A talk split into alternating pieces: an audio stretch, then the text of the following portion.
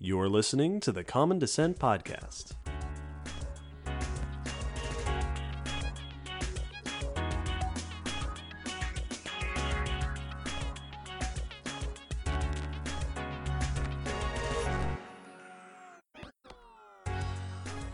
Hello, Will. Hello, David. Hello, listeners, and welcome to episode 93 of the Common Descent Podcast. It's August It is August. of 2020, and this month we have a theme for our episodes. yeah, we don't do this really, so it, this is new. This is going to be a d- pair of episodes about cats and dogs. Cats and dogs. This is the first one. We are going to be talking about cats. Felids. The family Felidae, including everything from the big cats down to the small cats, uh, Yeah, house the- cats, They're all little, cats. little things, all cats. We're going to talk about what cats are like, where cats came from, what the fossil record of cats is, what we have now, what we had, had used to have in the past, and to kind of tie this into the next one, well, there'll just be little bits of sort of comparison yeah. with their their cousins on the other side of the mammal carnivore tree. Yeah. Because comparing cats to dogs is one of my favorite ways to discuss cats and dogs. Well, it's they're both super popular pets, like the pets, Yep. but also both really successful predators that are both carnivorans. And very interesting to compare and contrast. Yeah, they So- are uh, good foils to one another. So we'll be doing a little bit of that with their their wild and extinct relatives. This episode topic was requested in one form or another by John, our patron. Thanks, also, thanks, John. Theodora, Lizzie, Jonathan, Damien, Alejo, and somebody on the survey. Oh yeah. At one point, an anonymous requester on the survey. Thank you, mystery requester. And to everybody else. So we'll be getting into that topic in a little bit, but first, a few announcements. Just a couple this time. Number one, we have a Patreon. Mm-hmm. If you become a patron on our Patreon, you get all sorts of goodies. One of the goodies is we'll say your name on the podcast when you join us at a certain level. This episode, we would like to welcome LR, Kevin, Eric, Arturo, and Carly. Welcome, everyone. Thank you so much. Thanks for joining us. Hey, we have a Patreon. Our Patreon helps to support the podcast. It basically helps us do everything we do for the podcast nowadays. Yes, it is our financial support, and it is supporting us fully and letting us do cool stuff that we were not able to do. In fact, we've got some cool stuff kinda sorta in the works. We're not gonna announce it. Not gonna ah. announce it right now, but stay tuned. Speaking of ways you can support us, we also have a Zazzle store. Link in the description to the episode where you can buy merchandise, Mhm. which helps us a little bit, but mostly it's about getting allowing you to sort of have a piece of the podcast with you if you want to have a shirt or a mug or something. You can also share us on social media and like review us on iTunes Yes, which please. is very nice because iTunes likes to see stars and stuff. One last thing this is episode 93, and that means that we are rapidly coming up on episode 100. Yeah. As we've discussed the last few episodes, we want to do something special. We have some ideas. We have received some really cool ideas for our from our patr- uh, our listeners in general and our patrons as well. We will not be able to do all of them. All already we have a lot of ideas that are great ideas that we aren't going to end up doing Yes. for episode 100. Who there are more opportunities in the future. there are more hundreds than one. That's right. Come back in 4 more years. Maybe we'll do your idea. But seriously, if you have a fun idea for episode 100, we're still taking suggestions. Let us know. And with that, I think it is time to move on to the news. News. Every episode before we record, Will and I gather up some of the news from the world of paleontology, evolution, Earth history, the kind of things we like, the kind of things we assume you like since you're listening to the podcast. Helps to keep us up to date, keeps you up to date. Will, what news do you have this time? Some potentially revealing information about the history of where crocs in the Americas came from. Oh, interesting. Today's crocs. Yeah, our crocs here in the North America, South America, Central America. Mhm. A, a good place to be a croc. a very good place to be a croc. In fact, the best place. This is research by Massimo Delfino et al. in Scientific Reports, and the press release is in phys.org, which we'll be linking to. So, crocodiles in the Americas uh, are actually fairly diverse for such a, a small bit of the world. Uh, caimans and the alligator are also here, so it's one of the most crocodilian diverse areas, but crocodiles specifically is what this research is about. The crocodiles found here today include the American crocodile, uh, Morlet's crocodile, the Cuban crocodile, and the Orinoco crocodile. And there's been some debate as to how did crocs get to the Americas historically. And this research on a fossil specimen from Africa seems to support that they swam over from Africa.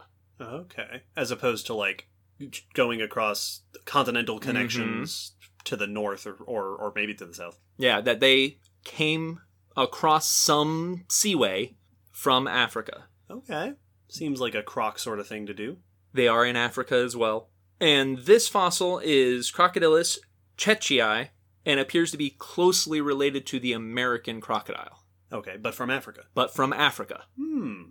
They CT scanned the skull to try to identify more detailed features, and the feature that stood out that really put the nail in its relation was a protrusion, a bump on the snout, which is not found in any other American crocodile except the American crocodile. Except the species called the American crocodile. Yes, the Crocodylus acutus. The American crocodile, if you, anyone has ever seen one, you know the bump I'm talking about. they have this weird bulge right in front of the eyes. And this crocodile also had, this fossil crocodile, Checchiai, also has that protuberance. And so that's a unique thing and suggests a close relationship or a closer relationship between those two, which supports the idea that they came over from Africa. Now, as for the timing, the remains of Checchiai of this specimen dated 7 million years ago, and the oldest remains of a crocodile in America, which is Crocodylus falconensis, have been dated to 5 million years. So it predates the earliest crocs we know of in the Americas, once again supporting that they came this way. And the researchers estimate that this means crocs could have made that migration as early as 11 to 5 million years ago, so late Miocene. Yeah. So just in time to join the alligators that we find at the Gray Fossil Site. Yeah, exactly. So they're building that support for how crocs moved around the world. Very cool. It's it. You know, I think that this is something that when we talk about paleontology, we talk about identifying species and we talk about the evolution of species. But something, and we we talk about this on the podcast all the time, is dispersal of species. Yeah. How different groups get to different places. It's easy to get it in your head that you know T Rex lived in North America, but from a paleontological evolutionary perspective, it had to get there somehow. Yes. Like, where did it come from? What are, where are its relatives? Did Yeah. it evolve here, or did it come over? It has cousins in Asia. Did it start out there? And that's always a question that's foremost on the minds of paleontologists. And you learn a lot. This is how Darwin used biogeography hmm to support his uh, big theory back in the day. Is by looking at you live here, but where are your closest relatives? Yes. And and that's one of the cool things about tracking the dispersal of a group or a species is as you track it backwards, you're not only going, you know, farther back in time in their movements but also in their ancestry. So you can eventually you will get to where it originated, which is important, you know.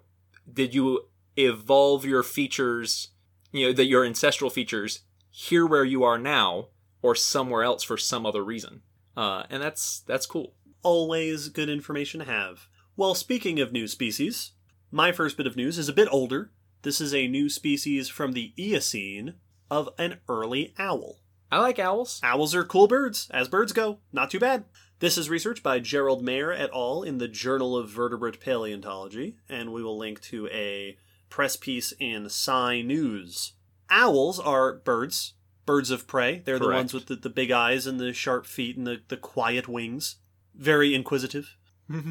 Not as smart as everything makes them out to be from all my friends who have worked with owls. Well, they don't know who anybody is. They're always asking. the oldest owls in the this is listen dad jokes. The, the oldest owls in the fossil record are from the Paleocene, so going back to around 60 million years ago, which is old. I did not realize that owls went back almost to the Mesozoic. yeah, that's it, they they are been around for a while. A bunch of different types of owls are known from the Eocene, so pro- after 55 million years. And in this study, they are naming a new species from that time period. This is the early Eocene, so 55 to 50 million years ago or so, from Wyoming. The specimen was discovered 30 years ago and is finally getting a description and naming now in this paper. The fossil itself consists of most of the postcrania, which is the paleontology word for things past the skull. So, the body. Yeah. Most of the body. The new genus and species are named Primoptynx poliotauros, identified as a relative of a group called Protostrigidae, or basically proto owls. Yeah. It's somewhere in that, not quite an owl, maybe one of these proto owls, but somewhere in the early evolution of owls. It's described as being about 60 centimeters tall, about 23 inches, so about two feet, Mm-hmm. similar in size to snowy owls. But what's really interesting uh, that the authors describe is its talons. Modern owls, the, so the talons are the claws on their feet, which Yep, they're yep, yep. using to capture prey. In modern owls, the talons are similarly sized on all the toes. Yes. But this owl, the back toe, so the hallux, the, the toe that points backwards, and their next toe, pointing forward, are particularly large talons, Interesting. which is a pattern we see in proto owls, Mhm. earlier owls than this, and also in modern day hawks Yes. and birds like hawks. Yeah, that elo- that enlarged inner toe claw is not something that only Velociraptor and Deinonychus had. Modern birds of prey, hawks and stuff, have prominent inner toe claws. Yep. And as the paper describes, part of the reason they have that is because hawks and and the like use those claws to kill their prey. Mm-hmm. Owls use their talons to capture their prey, but they're typically killing their prey with their beaks. Well, and and also with their foot, uh, owls have very strong grips, and a lot of times kill their prey by just crushing it Crunch. because they are going to swallow it whole, so they need to soften it up. like, and that's why you don't let an owl sit on your arm without protection. Yeah. I've seen pictures. So it could be, they suggest, that this ancient species of owl, this ancient genus, Primoptynx, and proto owls similar to it, may have been hunting more like hawks hunt, rather than hunting and eating the way that owls do. And it could be, if they have these bigger claws for more rapid dispatching, that maybe they were preying on prey that was either larger or more Mhm. defensive. Yep, yep, yep. Prey that's harder to kill.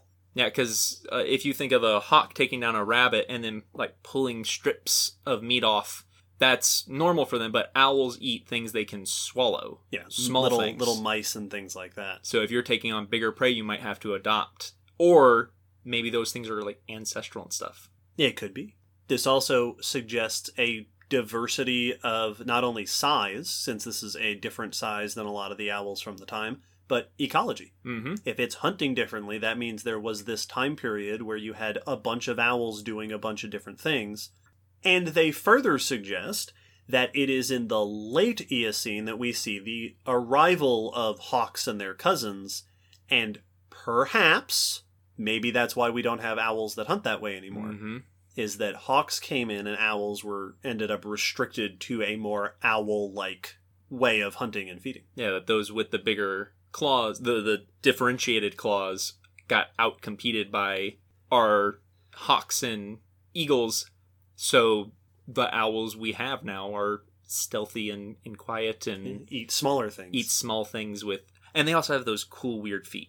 Owls are very cool. Hey, if you want an owls episode, let us know. Oh yeah, that'd be fun.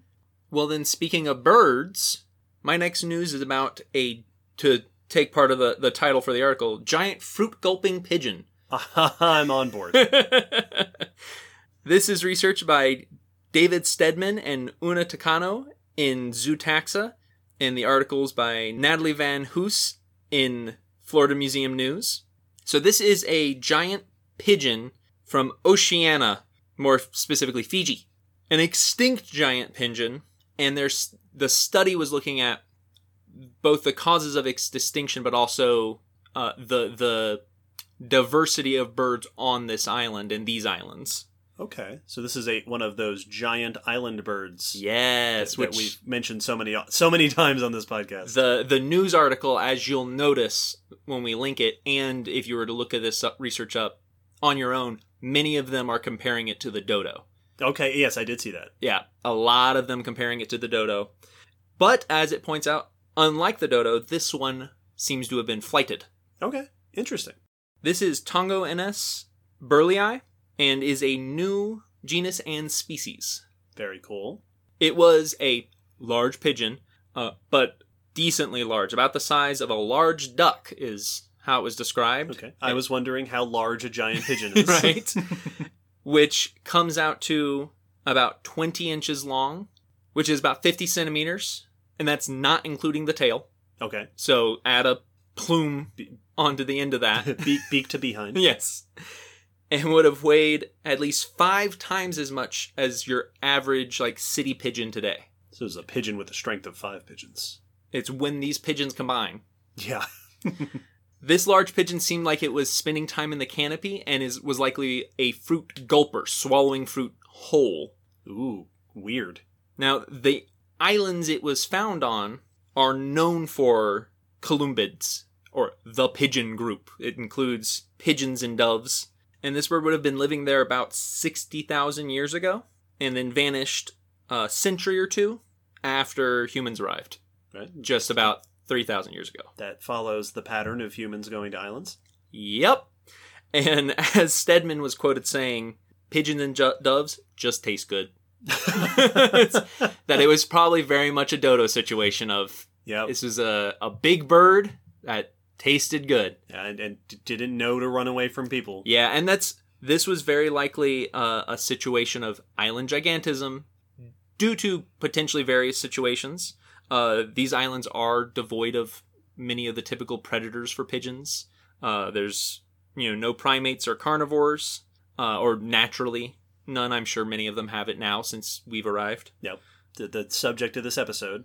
Hawks and owls are absent on many of the islands, which are also predators. And so this group of birds, the pigeons and doves, have done well in these islands for like the better part of 30 or 40 million years. And so they're very diverse there. Today, there's more than 90 species in Oceania. The global epicenter of pigeon and dove diversity is what the article called it, which That's is cool to know. Right? That's a nice title to have. But today it is much diminished. The islands it was found on specifically are the Tongan Islands. Today there are only about four species of pigeon and dove, which is about half of what historically was there. Hmm. And they note that the absence of this diversity, especially of Tongoenas, w- very likely will have an effect on the ecology, considering that many of the pigeons, the pigeons that are there now, are too small to eat many of the fruits that Tongoenas was likely gulping. Yeah.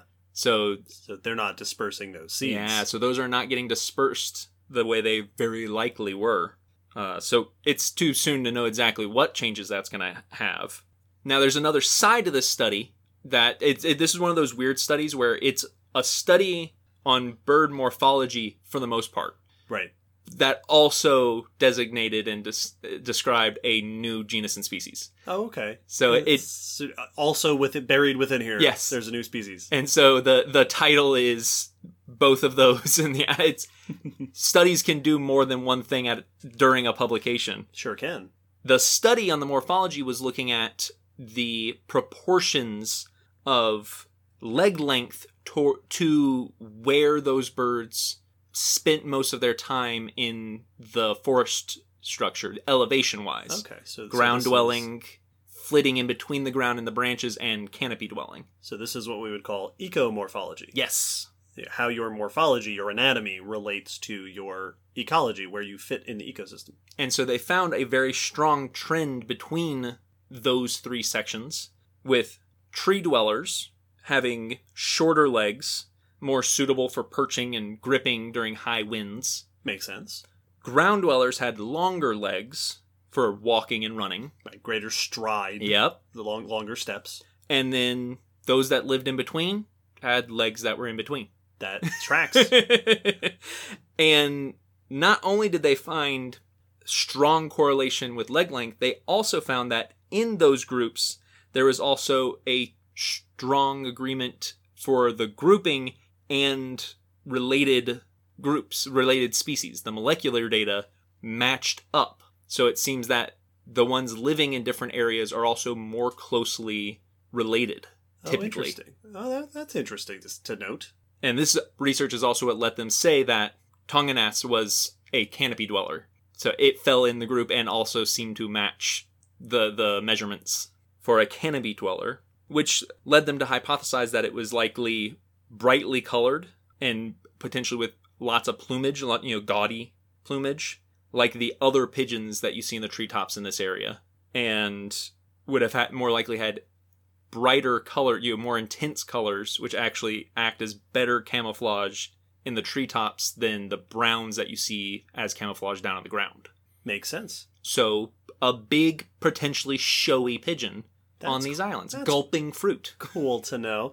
You know, it's funny. You talked about the whole the whole thing, new species, uh, pigeon extinctions, the effect on the ecology. But the one thing that you said that made me like, wait, I have a scientific question. you said that shorter legs are good for perching and staying stable during high winds. I wonder if birds on islands, on Yeah. tropical islands, have different perching adaptations versus birds on continental interiors. Absolutely. Like we talked several episodes ago about the lizards Yep, yep, yep. in the Caribbean that had uh, a- adapted to the threat of hurricanes because you have winds. Well, if you're tropical islands, they don't they don't technically have hurricanes over there because they don't Mm-mm. call them that. I think they're typhoons. yes. but huh, I I wonder. I wonder if anyone's ever done that study. It sure would make sense. I would do it, but I won't. No, no. Well, since you started off this news p- uh, section of this episode with a bit of research from scientific reports about crocodiles, I will end this news section with a bit of research from scientific reports about snakes. Yeah, yeah, I thought so. Because I was like, there were not two. I would have done two.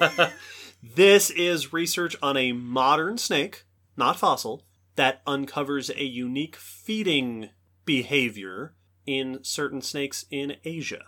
This is research by Yosuke Kojima et al. in Scientific Reports. There is not a press release or uh, like news article about this. We'll link to the paper in Scientific Reports. Uh, it'll be a technical link, but yeah, no one has written about this. If they do, we'll we'll put it in there. yeah. Snakes, uh, in addition to being the best animals, have highly mobile jaws. We talked about this back in episode 3. Snake jaws move independently. The left and right side, especially on the bottom, the, the mandibles, the lower jaw, can move separately from each other. For many snakes, or at least in, in most snakes today, for many snakes, they use this movement to help them walk their jaws over their prey as they eat it. They'll they'll step with one jaw and then the next to sort of gradually pull themselves over the prey. There are two families of snail-eating snakes: the Pareidae in Southeast Asia and the Dipsadidae, mainly in South America, which have independently evolved the habits of eating slugs and snails Mm-hmm. and having even for a snake particularly mobile jaws. Like even more movable jaws than most snakes. And these are generally good for what they will do is slip their lower jaw into the shell opening and pull the snail out. They will hook it with their teeth and pull it out with their jaws They use their one part of their jaw like an aye-aye's finger. yes Now, here is a tricky uh, uh, obstacle for snakes. The reason they want to pull the snails out of the shells because they don't want to eat the shell. That's it's hard to get down. It's actually harmful if you tried to eat that. Because as mobile as their jaws are, they are wimpy and could not handle tough shells. Well, they're made of soft things on the inside. Some snails have a feature called an operculum, Mhm. which is basically like a. Uh, uh, it's kind of like a horseshoe. it's a it's a little hatch. It's a little hatch. It is attached to the snail's body, and it's this little hard uh, uh, uh, manhole cover that closes over the entrance of the shell when they go inside to protect them. These can be problematic for snakes because even if they pull the snail out, they're getting the operculum with it, and that's a hard thing that can cut up their insides or cause damage to them. So it's been shown that certain snail eating snakes will just avoid snails that have an operculum. Mm-hmm. In this research, the researchers uh, studied a, cer- a certain species of snail eating snake that doesn't avoid the operculum to see what they were doing. This was a study that was conducted. They collected a bunch of snakes and snails from Gunung Mulu National Park in Malaysia. These are pareid snakes. They collected eight blunt headed snail eating snakes. This is the species Aplopeltura boa. And then they uh, also collected 30 Leptopoma snails, which are snails that have opercula. One by one, they introduced the snails to the snakes and watch what the snakes do. And here's the behavior they observed in the snakes a behavior that has never been seen before. They would catch the snail, and then they would use their mandibles to go in and work around the operculum and pull the snail out. Then, once they had pulled the snail out, they would spit it soft body back out, reposition their head, and, and grab it back in the mouth, and position the snail in the mouth so that one side of their jaw, usually the left side, was holding the body of the snail in place, and the other side, usually the right side, the lower jaw was positioned at the border where the operculum attached to the soft body of the snail. One side holding the snail, the other side positioned at the operculum attachment, and then the snake would slide the lower jaw against that attachment point forward and backwards, forward I and was backwards, wondering. Forward and backwards, in a, a a behavior that the authors have called mandibular sawing. Yeah. They said that it took anywhere between two and fifty-one strokes, though. Typically, I think they said the median was 14, so typically, you know, a dozen strokes Yeah. and eventually sawed the operculum off the snail and then ate the rest of the soft body. Wow. That's pretty incredible. What a cool thing. Listen, I know I'm the snakes guy. and like everything snakes do, I'm like, how cool. But setting that aside, how cool. Right. What a cool thing to do. That's the, that's cool for a, a number of reasons, and the two that jump out immediate to me is that you're you're doing a mechanical, you know, tool like job with your mouth. Yep. It's like a woodpecker, you know, jackhammering a tree Yeah, this, these snakes have a saw in their mouth. that you have created. You have used your jaw as an industrial tool, but also, and I I know that it is not this, but it it if you were to just show me that without any context and I I were not informed about it sure does look like problem solving, right? which is cool. It's instinctual almost surely. Right. but it it is such a cool solution to a weird problem. You know, a, an evolutionarily clever solution that it's it's impressive. It is. The authors note this is not the only case of what they called prey breaking behavior in snakes. Uh, because sna- there are snakes that are known to hunt crabs and Yes. termites that are known to pull them apart. yeah, I had heard, I had heard about the crab eating Yeah. snakes that do that. There are crab eating snakes in Asia that will grab the crab in their mouth and then wrap their body around like a leg and pull. And then I know there are snakes that will like scrape the heads off of termites so that they are not eating the part with all the toxins or Mhm, something to mhm. that effect. But it is the first known example of a snake using just its jaws to break a, a prey and possibly the first mandibular sawing ever seen. yeah. And it's possible that it's only able to do that because of how mobile the jaws of snail eating snakes are. Yeah. And then a little note that they made, which I wouldn't even have thought of, and I'm so glad they made it because it is a paleontologically significant note. The snake's teeth are not adapted for slicing. I, It has- I was wondering. They have the typical comb like or needle like teeth that are good for holding. They are not slicing teeth, which means they are using their teeth in a way that the teeth are not ideally adapted for, which as a paleontologist makes you go, cool. If we found this in the fossil record, would we know that they were doing this? Yes. Because it doesn't seem like we would know it from the teeth. Mm-hmm. Although it also makes me wonder: is there like are there wear patterns on the teeth?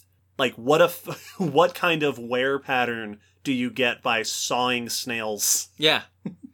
It's a fascinating. Snakes do so many cool things with their jaws. Like it's just there is the, an endless list of awesome things that snakes do to make up for not having arms, Right. and it's so cool. to to uh, uh, balance out the a risky choice they made. Yes. I wonder because you mentioned that they typically align the snail on the same right left side. Eighty percent of the time, Yeah. they were cutting with the right.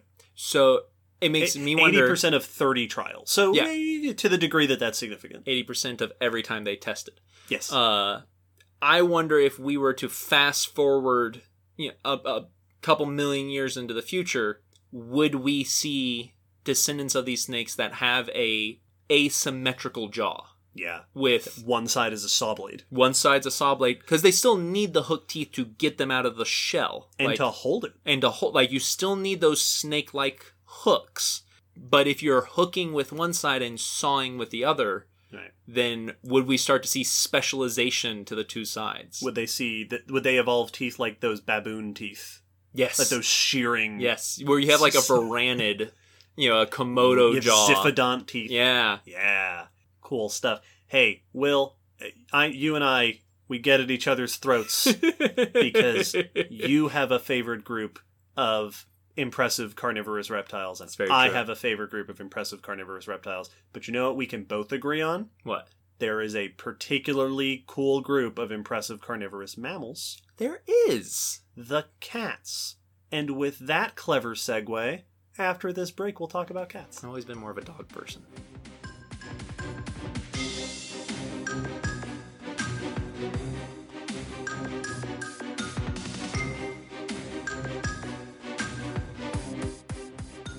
Right off the bat, doing a whole discussion about cats is a little bit weird compared to our other episodes because typically when we do this group of animals, we start by talking about their description and, and you know what they're like and what features they have. And a lot of the time it's like, oh, turtles or sharks, and yeah, here's some stuff you might not know. Cats must be one of the absolute most familiar groups of animals to human beings. They're outside of humans ourselves. I can only think of one other type of animal that is probably more familiar Mhm. to humans as a whole, and that's next episode. Yes. Like, if you've seen a cat, if you've held a cat, if you've been near a cat, like house cat, think of a house cat. That's what we're talking about. Yeah. It's it that of varying sizes. it, it kind of has the feeling of being like, all right, everyone, so let's go over exactly what a chair is. right? Have you heard of them? like it's you know, it is it is odd and notable for how well we know these animals unprofessionally, like just individually. as humans. Yes. It is part of the human experience that most of us are pretty familiar with cats.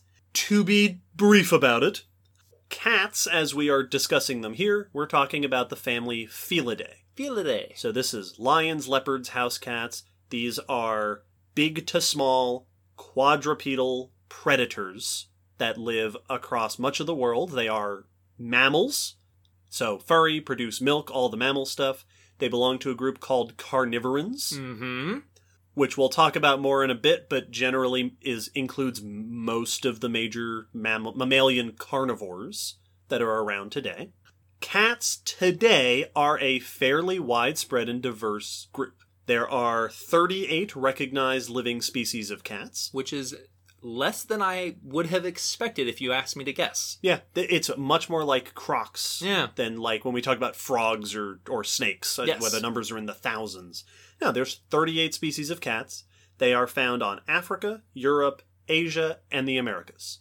Cats are not native in Australia, and they are not in Antarctica. I, I highly doubt there is a cat in Antarctica. I wonder if there was like a cat that I'm was sure on there- one expedition. I'm sure there has been a cat in Antarctica. Yeah, like it was the ship cat that took care of Yeah. rats. just one miserable cat in And Antarctica. Mr. Tibbs technically made it to Antarctica. They live in lots of habitats around the world. Typically, we think of cats living in grasslands or in forests, but there are exceptions. And let's take a little trip through the diversity of cats, uh, which will allow us not only to look at how cats, what the major groups of cats are, but also I'll, I'll point out some of the unusual examples along the way. Recent research, especially genetic research, has grouped cats into eight main related lineages or groups. Uh, this is fairly recent. I've seen a couple papers reference this, and we'll go with it here because it's convenient. Number one, the domestic cat lineage or wild cat lineage includes jungle cats, sand cats, wild cats. And wild cats are the ones from which our domestic cats were domesticated. Mm-hmm. This is a group of mostly small cats, house cat sized, that are in the old world Asia, Africa, Europe. Uh, they include the sand cats, which is a rare example of cats that live in deserts. These are cats that live in sandy and stony deserts of Asia and Africa. They're typically sandy colored Mm-hmm. for camouflage. We have the leopard cat lineage, which is not leopards, but leopard cats, which are a much smaller group of cats that are not closely related to leopards. Bad name. this group also includes the fishing cats, which are cats that are specialized for eating fish. They they even have like slightly longer snouts. Right, that's cool. Yeah, like crocodiles. uh, it also includes a, a number of small cats in Asia.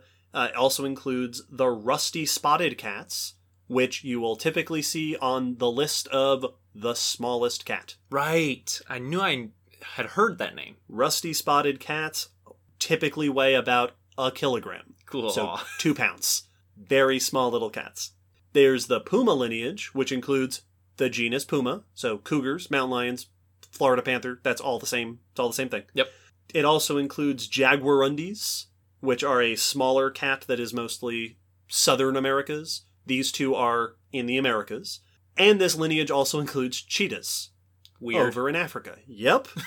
this group has some fairly large cats. Pumas and cheetahs are both the size of me and Will. Yeah. Like human sized, or if you prefer, wolf sized. yeah. These are fairly large cats compared to most of the others. The the now we are in scary predator Yes, that's that's something that ac- actually is worrisome. There's the lynx lineage, which includes bobcats and lynxes across North America and Eurasia. the best ears.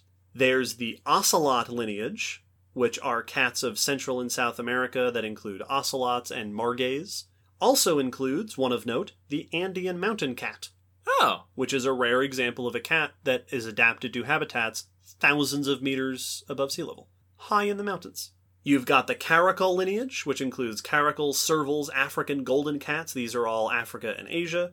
You've got the bay cat lineage, which includes marbled cats, Asian golden cats. These are all southeastern Asian species. And of note, this is something I learned bay cats are a species endemic to the island of Borneo. Oh. That's where they're found. Wow. Did not know there were cats that did that. There are other island cats. I did not know that there were cats that were island endemic. Whew.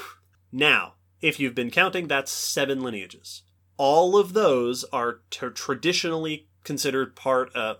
All of those are typically considered part of the Felinae, or Felinae, depending on. It's a subfamily or it's a tribe, depending on whose taxonomy you're following. These are what you might often hear considered small cats. Yeah. Even though there are big members, this is the small cat group. Right. Most of them are house cat to bobcat size. Like I said, you've got some wolf sized cats. The final lineage is the pantherine cats, the big cats. The big ones. These are cats that are mostly in the old world Africa, Europe, Asia, leopards, lions, tigers, snow leopards, clouded leopards, sunda clouded leopards. And then over here in the new world, we have jaguars. Jaguars. I mentioned the rusty spotted cat as the smallest cat. The big cat, unsurprisingly, includes the largest cat species. Will, do you know what the largest cat species is? I know You can do it. It's I- the one you think it is. it's Siberian tiger. tigers. Tigers. Yeah, I, I can- absolutely and I- tigers. there's one that is the, and I can always, I, can never. you remember. might be right, I, I think don't it's have. Siberian, but yeah, tigers. I have typically in papers while I was researching, I saw tigers referenced as getting up to 300 kilograms. but elsewhere online, I've seen references to, I guess maybe these are record holders at clo- uh, up around 400 kilograms. So we're talking 700 to 900 pounds. which is less of the size of a cat and more of the size of a bear. That's that's bigger than most bears. Yes. Tigers are big, big animals. They are everything about them. Like it, the first time you get to see a tiger's skull or their teeth or their claws, it's all too big, I would say. Very impressive. All of these cats share the fact that they are cats and they have certain general characteristics of their anatomy. Mm-hmm. So let's talk a little bit about what cat anatomy looks like. Conveniently, cats are pretty standard. There's not a ton of variation in body shape across cats. Which is actually really interesting because it means that this is a a morphology that works at the small and large scale. Oh, yeah. Works in trees, works on mountains, Yeah. works in the grasslands. It is very multi-use. Yeah, all purpose. All This, this is an all terrain mammal. Yeah. Cats are quadrupedal. They walk on four legs. They are digitigrade, which means that they are standing on their toes with their ankles and wrists held above the ground when they walk. Same way dogs walk.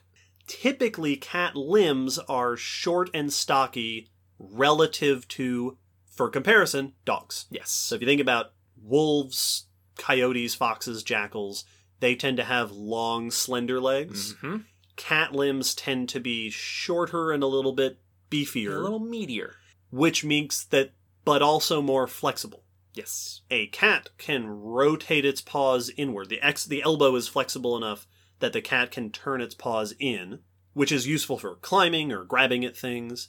A lot of cats, especially tree climb, like specialized tree climbers, their ankles can rotate That's cool. to give them a little extra grip. The basic setup of cat limbs is that they are built for flexibility over speed. If you think of the way a, dog's legs, wolf, coyote, etc., are a lot like a horse. It's that they are a predator version of a horse. long and slender, which is good for speed. Mm-hmm. Cat leg cats are capable of of moving quickly. Yeah, I'm sure. As we said that, people are like, "But cheetah." We'll talk about cheetahs. you hang on. But in general, cats are ambush hunters. They're not running long distances, and their arms are a bit more flexible. They're a bit more uh, uh, maneuverable. And uh, one of my favorite ways to demonstrate that is think about the way that cats play versus the way that dogs play. Yes. A house cat plays by grabbing a thing and falling over. Yeah. It grabs it with its hands at its feet and then bites at it.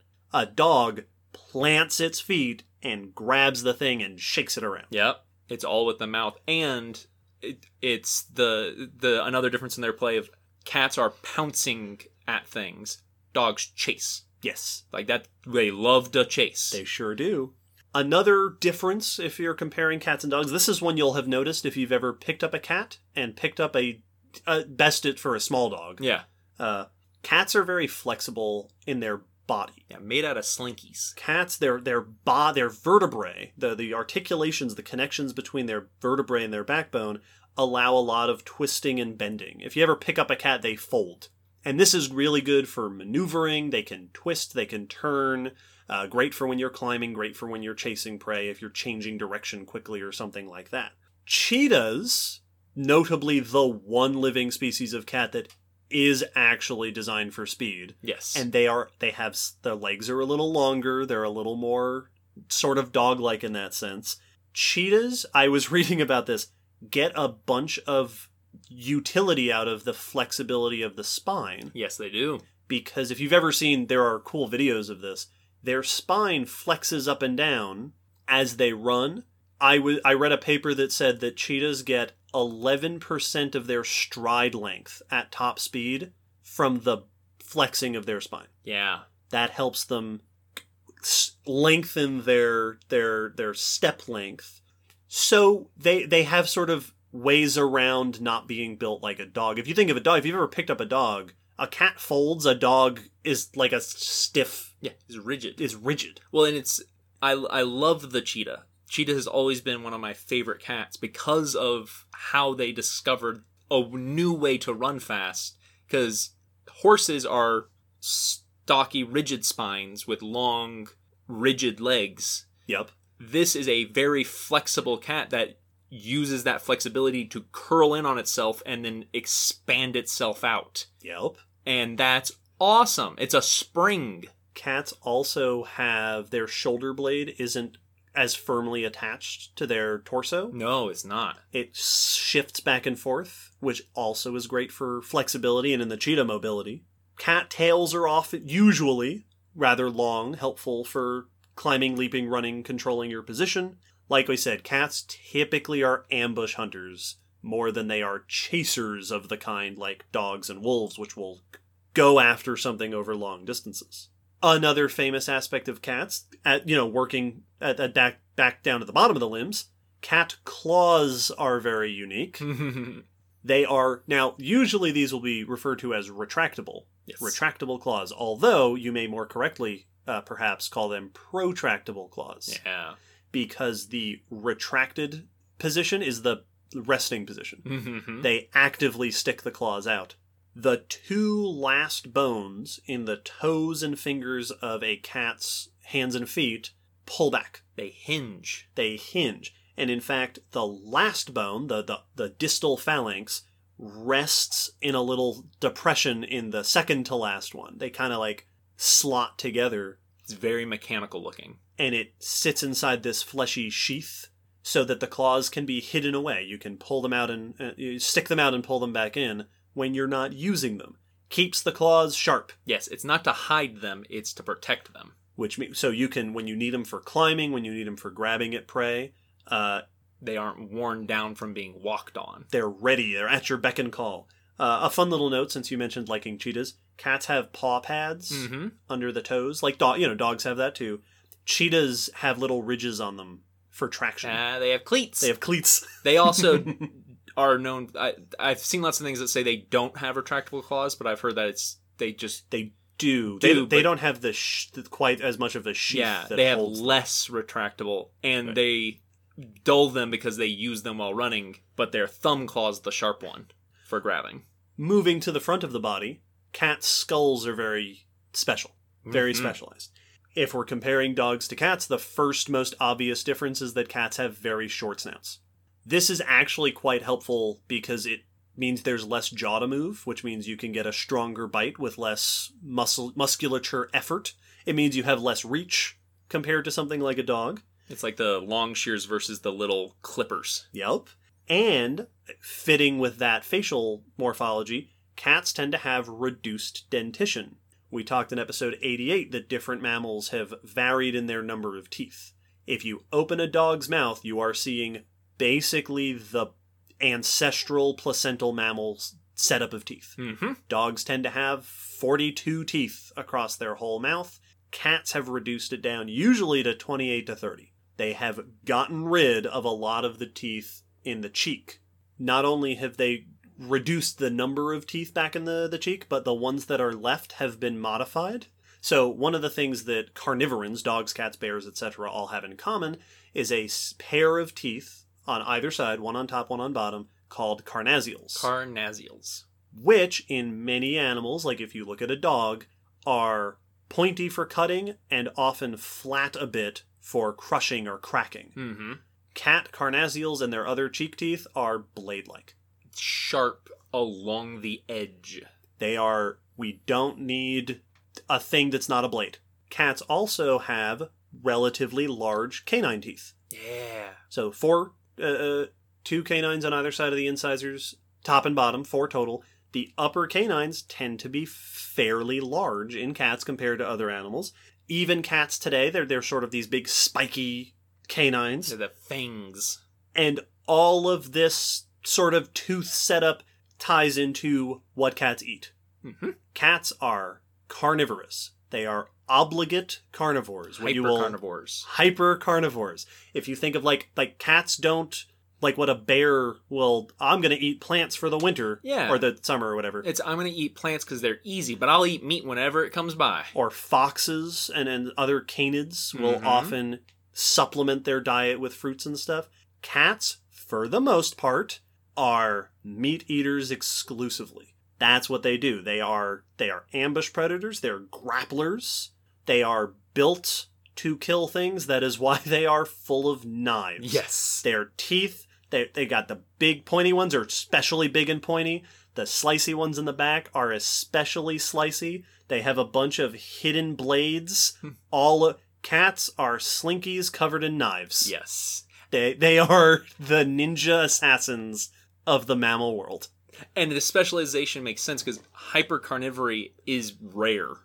And it's rare for an entire group, Yeah. more or less. It's one of the things that makes snakes so weird. hmm That pretty much all of them are just gonna eat meat. Now, cats, the, the, the, that their bodies, their their skull morphology ties into their hunting style. Like I said, ambush predators, they're usually killing ideally as quickly as possible. A lot of cats go for a killing bite. hmm And typically, when they're doing this, they are either, if it's a smaller prey animal, will go for the back of the neck, Yes. just one, and you're done. Or for bigger prey, they'll often go for the throat or over the face. yeah. And if I sound muffled, it's because I'm demonstrating.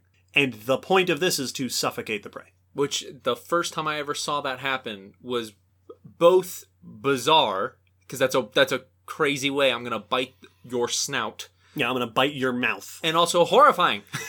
Y- the cats. This is what the, it's hard to to really recognize it when you look at your cat. hmm at home and they're like curled with their head turned upside down uh, and then they like fall off the stairs Yep. but no these are like highly honed killing machines Built for murder. another thing about cat skulls especially and the teaser image we posted on social media for august is a cat skull and a dog skull hmm and one of the most obvious differences is their eyes Oh my goodness. cat eyes are huge Big eyes. big eyes forward facing What big eyes you have. What big eyes. Yes, all the better to uh, bite your face with. Cat eyes are not only big, but they face forward, yes. which means they have stereoscopic vision, binocular vision. Binocular vision means that your eyes are facing the same direction, which means a portion of the field in front of you, both eyes can see the same thing. And a very large portion compared to your typical animal where they're more on the side. Exactly. And if you both eyes can see the same thing, your brain can calculate distance much more readily, which is great if you have to pounce or chase or climb in a tree. hmm Depth perception's kind of important. If leaping's a big part of what you do, it helps. I saw a paper, one paper that I saw described that cats have 120 degrees of overlap in their vision.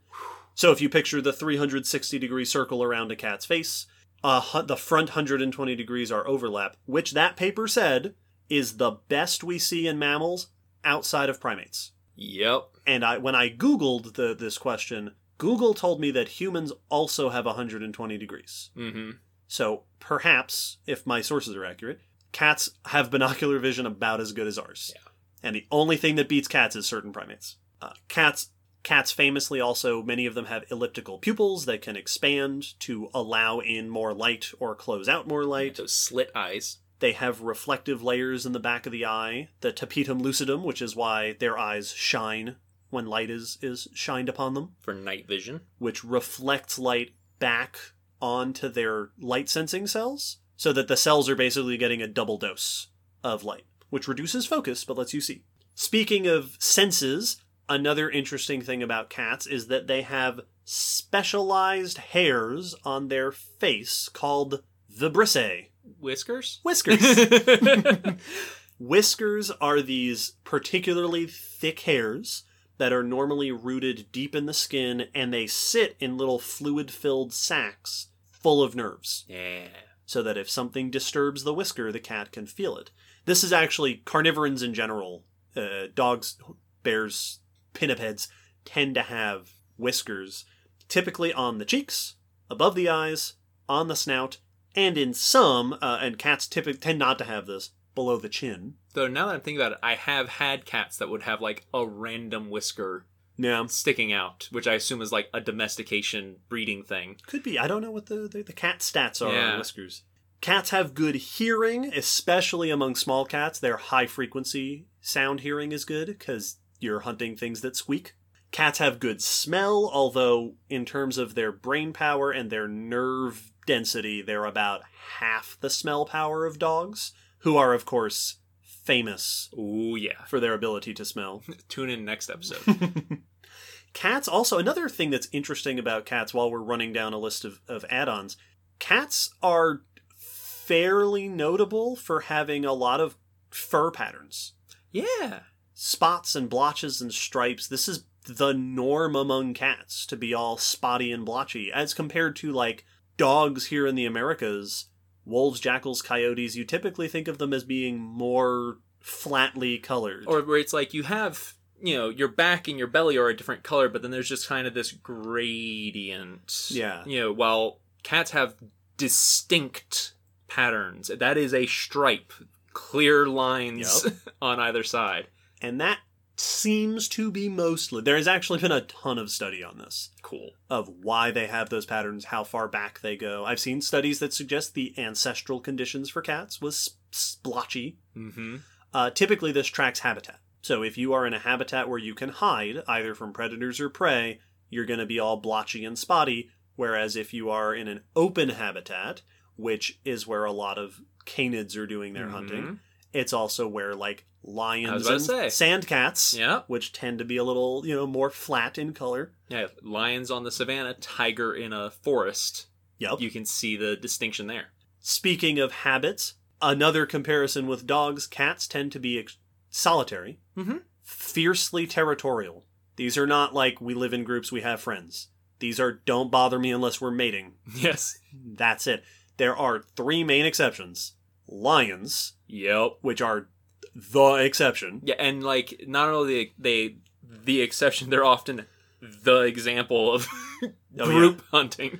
Yeah, right. Exactly. yeah, this this group of animals that is known for not group hunting, except for lions, male cheetahs. Yes. will hunt in groups, and then the only other species of cat that is known for group living is house cats, Yeah, because that because we did that. because of cat people. There is one other note about cat anatomy and behavior that I want to mention because it's just this weird, funny little thing. One of the kind of, sort of, often cited differences, Will smiling, he knows where I'm going with this, I think, between big cats and small cats Yep. is that big cats roar Yep. but can't purr, and small cats purr but can't roar. Yep. I I can't even remember how many times I've heard that. so purring is actually this unusual thing that small cats do. And if you've ever held a cat, you know it's that rhythmic vibration. Big cats apparently can't do this, but small cats meow. yeah. they don't. Now, uh, this is not like an actual, as far as I know, black and white Mm-mm. defining feature. Be- partially because the definition of what a roar and a purr is Yes. is very difficult to actually. But there does seem to be a general trend that there is a difference in the vocal folds, the vocal cords of big cats versus small cats. we mentioned this briefly, briefly when we did the uh, bioacoustics episode. oh yes, 52. Mm-hmm. Episode 52. But it comes up a lot and it's one of those that is kind of true. Yeah. Like a little bit true. A fun little generalization that does eventually break down.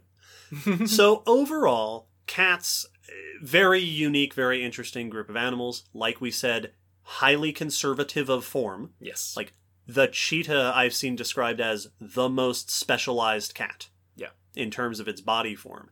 And even a cheetah, I can't imagine you surprising someone by pointing at a cheetah and saying, "Yeah, that's one of that's a cat." They go, "No, yeah, that, that's a cat." Yeah, it's it's a weird looking cat. It's got a big nose. It's got long limbs. It's a slender body, but it's a cat. And like I said at the beginning, cats are mammals. So let's talk a bit about where they fit in the grand scheme of mammal evolution. Yeah, we're in Mammalia. Where this is a section that I've titled, uh, our patrons see this when we post director's notes that I like to put titles on my Yes. sections, which is just for me. No one ever sees these. Uh, this is a section that I have called Where Does It Fits? well done. Cats are carnivorans. Carnivora is the group that includes most of your major groups of mamma- placental mammal predators. Yes. It's not the only group with carnivores in it. Nope. The Tasmanian devils are not in this group. Bats. Bats are predators. There are cetaceans, you know, Yeah. dolphins. But it, it has enough of the carnivores that early taxonomists named this group carnivora. Yeah, and it's it's a good name. there are two main groups within carnivora. On the one hand, the caniforms, Yup. and the other hand, the feliforms. Yeah. Makes it nice and easy to remember. It's it's a it's a convenient split. The caniformia includes canids, dogs, wolves, Yeah. jackals, etc., bears, uh, pinnipeds, which are your seals, sea lions, and walruses, Mm-hmm. musteloids, so pandas, skunks, raccoons, and then the true mustelids, Red which are pandas. Uh, red pandas, skunks, and raccoons. Yes, you're right. Red pandas, skunks, and raccoons. Uh, pandas are in the the giant pandas are in the ursids, the bears. yes. and then mustelids, which are weasels, wolverines, badgers, etc. The feliform side of the carnivora family tree includes felids, cats, African civets, viverrids, which are uh, other civets, genets, and the bear cat, Yeah. hyenas, uh, mongooses and meerkats, fossas, which we talked about in episode 40 in Madagascar, Yeah. and linsangs. Now, I mentioned linsang specifically. The, the Asiatic linsang is a small animal from Asia that's kind of cat, kind of mongoose. Like it's a it's like a cat weasel. Mm-hmm. They're relatively small. They're about a foot, thirty centimeters long, uh, uh, beak to behind. They are considered, generally speaking, the closest living relatives of cats. Okay. Okay. Carnivora first evolve, best we can tell, in the Paleocene, which is going back over 55 million years ago, shortly after the end of the Mesozoic, uh, shortly into the age of mammals. Mm-hmm. The earliest carnivorans in the fossil record are small, sort of civet like, uh, which, you know, kind of small marten, weasel, mongoose kind of looking animals. And they stay that way through the Paleocene and the Eocene, so the first several million years of the age of mammals. And part of the reason that they stay that way might be because at that time there were other dominant groups of mammal carnivores. Yeah. Mesonychids, which includes things like Andrewsarchus, I believe, and Creodonts. There were these non carnivoran other mammal predators. In the late Eocene to early Oligocene, so we're looking at like f- around 40 to 35 million years ago, we start to see the rise of familiar groups of carnivorans. Notably, for example, the first dog cousins Yeah. show up in North America around this time. Meanwhile, in Europe and Asia, we see the earliest cat cousins. In fact, there are fossils from France and Mongolia around this time that represent an ancient uh, ancient representatives of the group called Ailuroids, which includes cats, hyenas, mongooses, and civets. Most of these are small predators, less than 5 kilograms, so, you know, 12, 15 pounds or so. So, house cat sized. They have hypercarnivorous dentition already, and this includes a bunch of different small critters Paleoprionodon, Stenogale, Stenoplesictus, and it is within this group of ancient ailuroids that starts, that is, you know, Eocene into the Oligocene, that we see a genus called Proailurus, which is generally considered the first cat. It is the oldest known cat in the fossil record and we will start our journey through the fossil history of cats with Proailurus after this short break. Ba-dum-bum.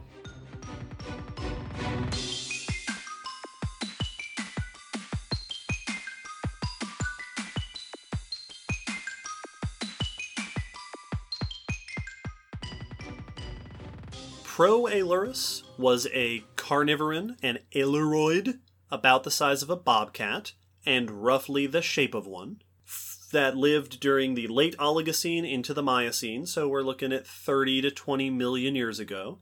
Remains found in Europe and Asia. This is an animal that if you saw it today, you'd probably go, that's a cat. Mm-hmm.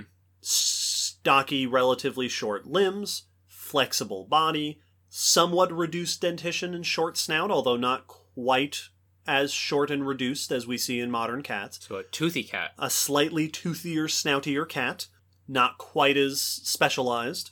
I've seen a handful of sources suggest that it probably had features like retractable claws, like blotchy coat patterns, since those are expected to be things that we see in cats. This is the first cat. Felids have gotten their start by the start of the Miocene epoch, shortly after 30 million years ago in Europe, Europe Asia, Eurasia.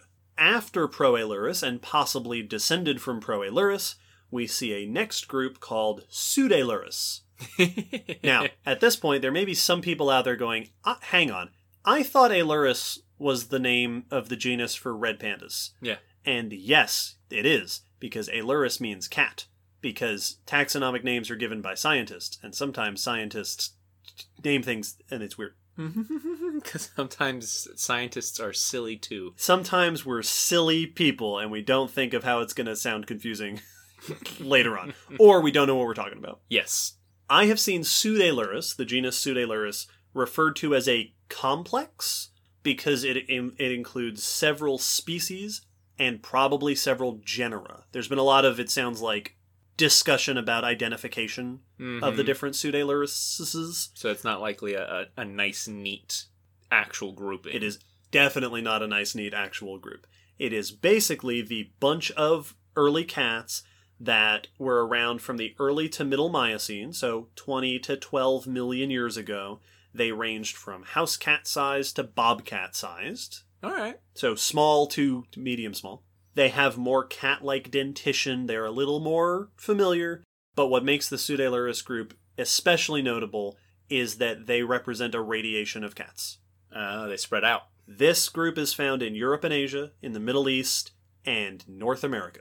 Hey. They move over to North America where they join uh, early dogs and bears who were already over there. They are not in South America yet because remember the GABI episode, Yes. episode 43, th- you, you can't do that yet. Yeah, the Americas weren't talking yet. This is a very broad group, the Pseudaelurus et- and friends, thought to p- possibly, probably, maybe be the ancestors of all following cats. Mm-hmm.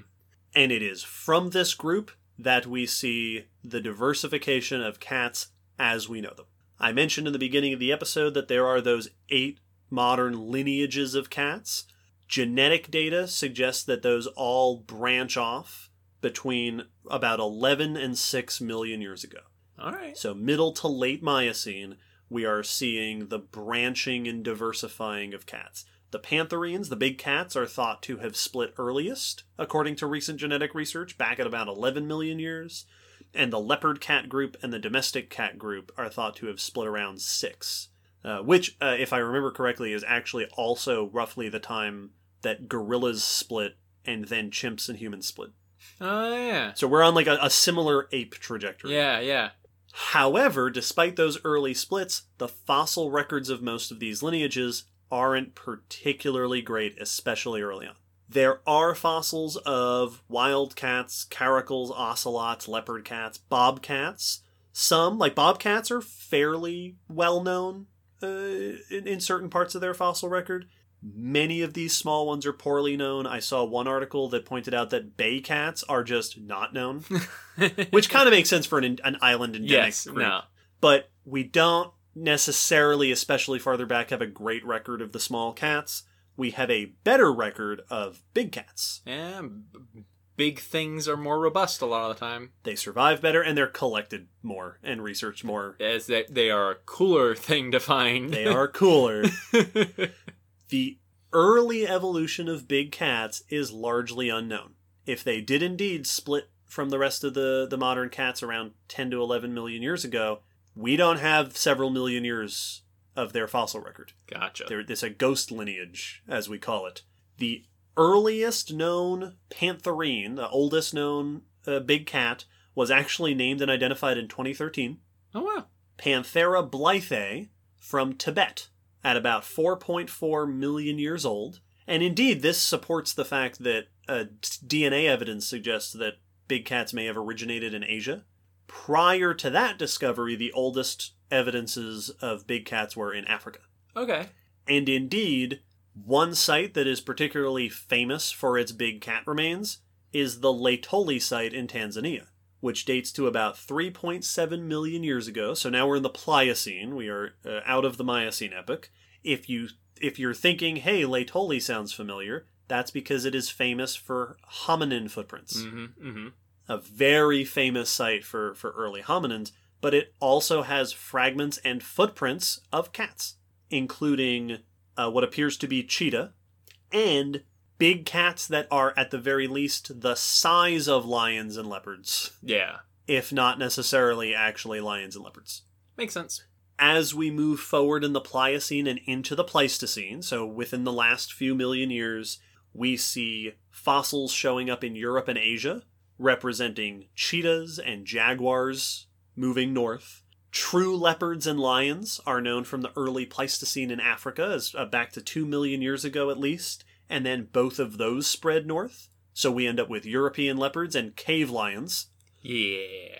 So by the early Pleistocene, so by 2 million years ago or so, we are seeing cats moving from Africa and su- at least southern Asia and spreading across the northern reaches of the old world into what is more familiar cat territory today. And some of them make the trip across the hemisphere to the Americas. Woo! Jaguars, it seems, probably made it over to the Americas by the early Pleistocene, by which time they could also then move down to South America, where Yes. they remain today. Book it all the way. The puma lineage also makes it over there and includes not only the uh, cougars, but also the genus Miracinonyx, the American cheetah. Yeah. Let's talk about the American cheetah for just a second because it's one of the cool, famous examples. Starting in the early Pleistocene, so a couple million years ago, we start to see the remains of this American cheetah, which is cougar like, as you might expect, but has longer limbs, shorter skull, large nasal openings, which are all features we see in cheetahs. All features that are good for running. Yeah. And for a while, it was thought that they were cheetahs. But more recent evidence is suggesting that they actually are a convergent group that separately evolved sort of what looked like cursorial, right, running habits within the same group that also includes African cheetahs. Which is even cooler. Now, whether or not they were actually fast or how fast they were is a question that is difficult to answer. But there is also the the famous story, which may or may not be true, that North America happens to also be home to pronghorns, Yes, it is. and pronghorns are real fast. They are the animal that's able to maintain their top speed for the longest amount of time out of all the running animals. Interesting. That it's a fast top speed and they can maintain it longer than most. And the story you'll often hear because it's a fun little story is that that is weird because there's nothing in North America that can chase that. Remotely. So when we discovered that there used to be a cheetah type animal here, it's easy to imagine that maybe that the pronghorn evolved to avoid Mm-hmm. those fast carnivores who we have since lost. Yes. Now, it is very difficult to know if that's actually true, to find solid support for that. but it is certainly a fun thing to think about. We don't know how fast the quote American cheetahs were. No. We need to find some pronghorn bones with American cheetah bites on it. Yes, we need to find American cheetah footprints that go like uh, over 200 feet and measure their stride length. and this mile of of trackway has 12 footprints in it. And while we're talking about impressive cats that made it to the Americas, lions also made it here. yeah. It's thought that a branch of European lions made it to North America by, you know, a few hundred thousand years ago, and eventually gave rise to Panthera atrox, Panthera atrox. the American lion. Cool name for a cool animal. Panthera atrox is famous for being enormous. Big. big big cat i have seen numbers that have suggested you know up, to a meter or more four feet or so at the shoulder Mm-hmm.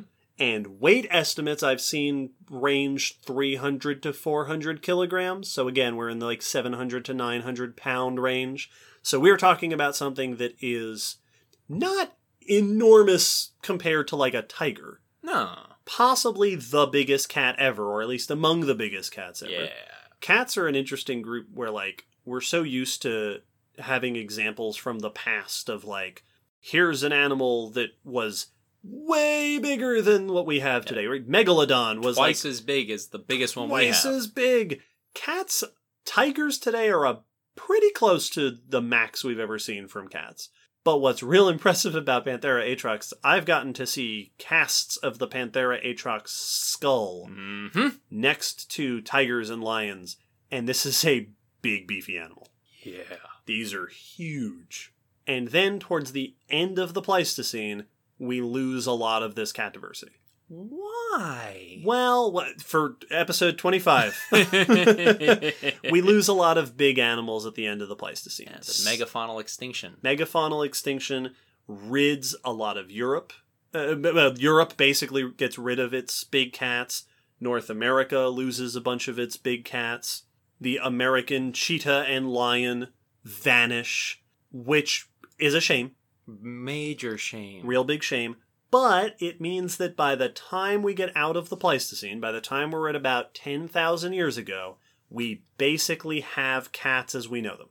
They're in the places we know, we have the species we know. They look right. They're in the right spots. They're cats as you would expect.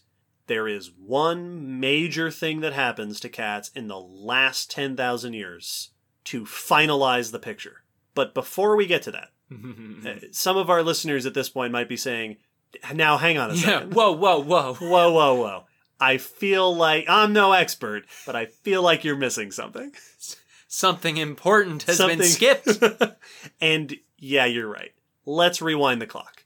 Let's go back to the Miocene. Proailurus, early Felid.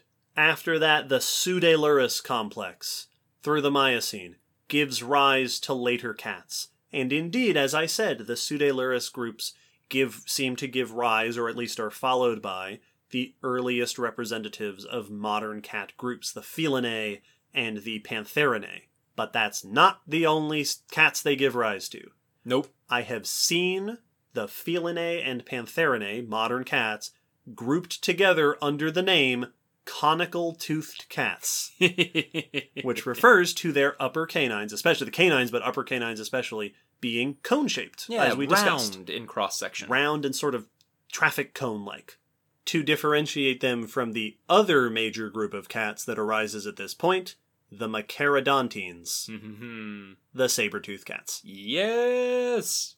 These are cats whose upper canines are long and pointy and often flat, Yeah. not cone shaped, but knife shaped. yeah, more Ziphodont esque.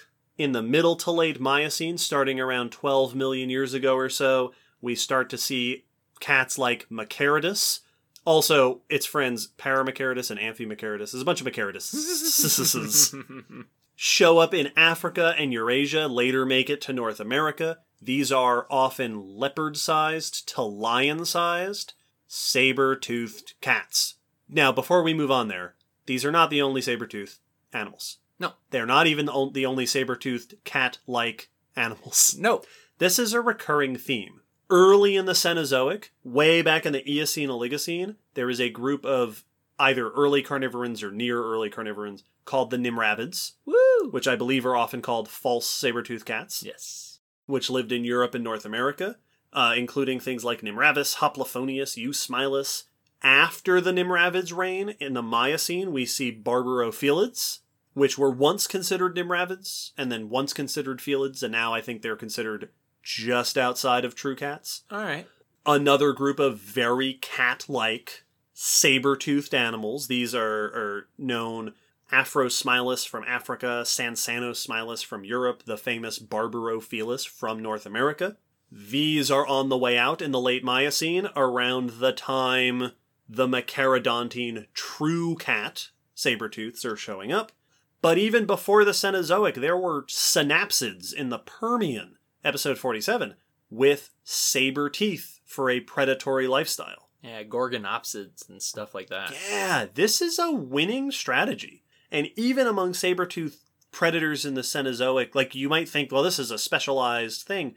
I saw one paper that cited that often we will see two or three saber toothed species in an ecosystem. Yes. This is just what this was a thing. This is what big predators did pretty consistently throughout history.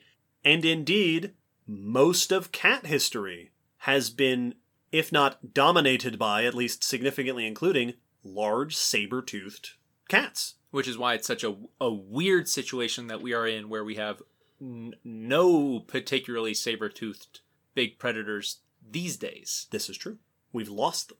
And it's why that question of what they were doing with it is so important because it was obviously successful. So why is it not being successful now? Very true. We'll talk about that in a second. I should mention that Machairodontines, the saber-toothed cats, are also not the only saber-toothed cats. Mm-hmm. There are other branches within Felids that may or may not be part of the Machairodontine group.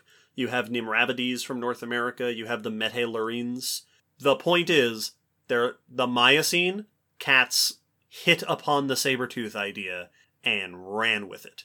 We have this incredible diversity of saber tooth cats throughout the Miocene. And indeed, I mentioned earlier that we don't have a good early record of big cats. Mm-hmm. Some authors have suggested that maybe the reason we don't see a lot of fossils of big cats early on is because those ecosystems were dominated by saber-toothed cats. That ah. either competition with saber-toothed cats kept big cats rare and small, or kept big cats in ecosystems that don't fossilize very well. Like if they're out in the mountains of Tibet, Yes. we're not likely to see a lot of those. And this is the group big cats, not large felines. Right, right, yeah. Yeah. The big, well, the big and, cats. and large non-saber-toothed feel. I guess you know things. Because the saber tooths were large themselves, but Yes. they were keeping those other groups the pantherines, either potentially from getting large or being large where they were. exactly. Until later on, where they start to overlap. So you have your early Machairodus and friends in the Miocene, and then moving into the Pliocene and Pleistocene. So starting, you know, five million years ago or so, the saber-toothed cats, the Machairodontines, split into two main groups. Mm-hmm. The Homotheriini, also known as the scimitar-toothed cats, Yeah. which is a that's a, a good Oh, name. I love that name so much. These cats have canines that are relatively shorter. They're still saber teeth, but they're shorter than their compatriots we'll talk about in a second. They look more reasonable. They are coarsely serrated, so they, they have noticeably jagged edges, Yeah. like a steak knife. Yeah, saw teeth. In terms of their bodies, these are also a bit more gracile of their limbs, a bit slenderer, possibly uh, for more cursorial habits, more more running and moving. Not necessarily cheetah-like, but more perhaps open habitats, more walking around. Mm-hmm. In the old world, you have the famous Homotherium, and here in the, the Americas, we have things like Dinobastis and Xenosmilus. The other group are the Smilodontini, Oh, hey, I know that name, the dirk-toothed cats. which is also a very cool name for a group. Yes, it is. Compared to the Homotherium group, these have longer canines, and they have small uh, and, and sometimes no serrations on the, the canines at all. They also tend to be more robust and stout of limb. These are more of the ambush predator morphology. Pounce and grab. In the old world, we have uh, cats like Megantereon, and here in the Americas, we have cats like Smilodon. Hey, we've mentioned that one once or twice. Once or twice. I'm pretty sure we mentioned it in episode 67 about the La Brea tar pits because they have 3,000 of them. A few. When you picture saber-toothed cats, Smilodon is the cat. Like, think of saber-toothed cat artwork, this is probably the cat you have in mind. But as Tyrannosaurus is to theropods, Yes, Smilodon is to saber-toothed cats. absolutely. It's the famous one. It's the most recent. It's among the most recent. It lived in North America. It overlapped with humans. Yeah. A lot of these later cats overlapped with people. Smilodon's canines, to give you a sense of, I said they're longer. Smilodon's saber teeth grew up to 11 inches or 28 centimeters. That is a foot. Just shy of a foot. A foot of teeth. Now, often we will find Smilodontine, dirk-toothed cats, and Homotherian, scimitar-toothed cats in the same habitats, which suggests that they may have been partitioning a bit. Maybe one was doing more the ambush and one was doing more the chase or something like that. That makes sense if you have generally different body designs that you could niche partition pretty effectively. So saber-toothed cats, Miocene into the Pleistocene, the you know most much of the last 10 to 15 million years were at least as widespread and diverse as modern groups of cats. They were in the same places, they occupied similar habitats. There were a bunch of them all over the place.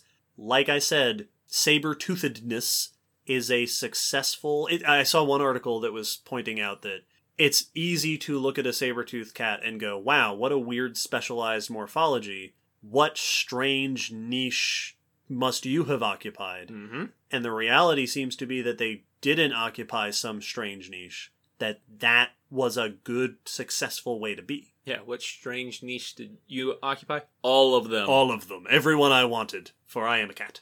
Which raises the question why the long teeth? What? That was the appropriate amount of laughing. What? What are you? What are you doing with them? yeah, how in the world are you putting those to use? Part of the answer comes from the fact, might come from the fact that not only are the the teeth convergent in multiple different groups that have evolved them independently, but other features tend to go along with them. So not only are the the canines tend to be big and often flat, side to side, knife shaped. There tend there are often uh, bony flaring on the lower jaw. These sort of flanges that probably help to support the tooth. Yeah, that match up where the tooth is while the jaw's closed. saber-toothed cats and saber-toothed not quite cats and saber-toothed not cats at all also often will have larger incisors Mm-hmm. big caniniform incisors because you don't have Sharp. normal canines so your incisors are acting like normal canines often the cheek teeth are reduced and very blade-like uh, and indeed smilodon i believe i didn't double check this i believe has among the fewest teeth of any cat Oh wow. I think the cheek teeth are more reduced in Smilodon uh, and possibly other saber teeth saber tooth cats than in most other cats. So seems like we are going yet further on this hypercarnivorous route. Saber-toothed cats and other saber-toothed things also tend to have a very wide gape of their jaw, which makes perfect sense. yes, because it would be weird if you didn't. Well, it would be useless if you didn't. Exactly. modern cats, according to one source I read, uh, tend to have a about 65 degree gape. Right, they're able to open their jaws about that much. Smilodon is fam- famously could open its jaws more than 90 degrees. That's uh that's a lot of mouth.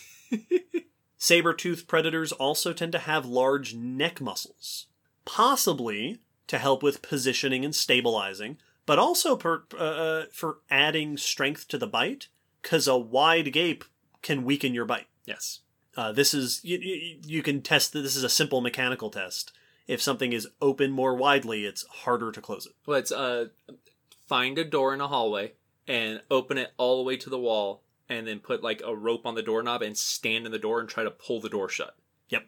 It takes forever until you get to a certain point and then it swings shut because now the mechanism's working the right way. So it seems like there are common features to saber-toothed predators which may be related to how they're using their teeth. Now there have been lots of suggestions. Uh, one, uh, some early suggestions for saber-toothed cats was maybe they're just for getting through tough hides. Mm-hmm. If you're hunting mammoths or ground sloths, that's a lot of skin to get through. Maybe you just need a long knife. Which you can see depicted in lots of classic paleo art. Yeah, but them just stabbing. Yeah, on the back of a mammoth or a you know woolly rhino and just digging in. Yep. There was at least one suggestion, I think, sometime of saber-toothed cats sucking blood Yes. with their long canines. Blah, blah, blah. Uh, there is at least one saber-toothed cat named Vampyrictis, which is pretty awesome. Yeah, worth it. But uh, one of the issues that has been pointed out for saber-toothed cats as just rampant stabbers is that their teeth aren't made of steel. Mm-hmm. They're not adamantium teeth. They can break. And we find fossils of saber-toothed cats with broken canines. If you if you're jumping on the back of a bison and shoving your teeth into it, it's not sitting still.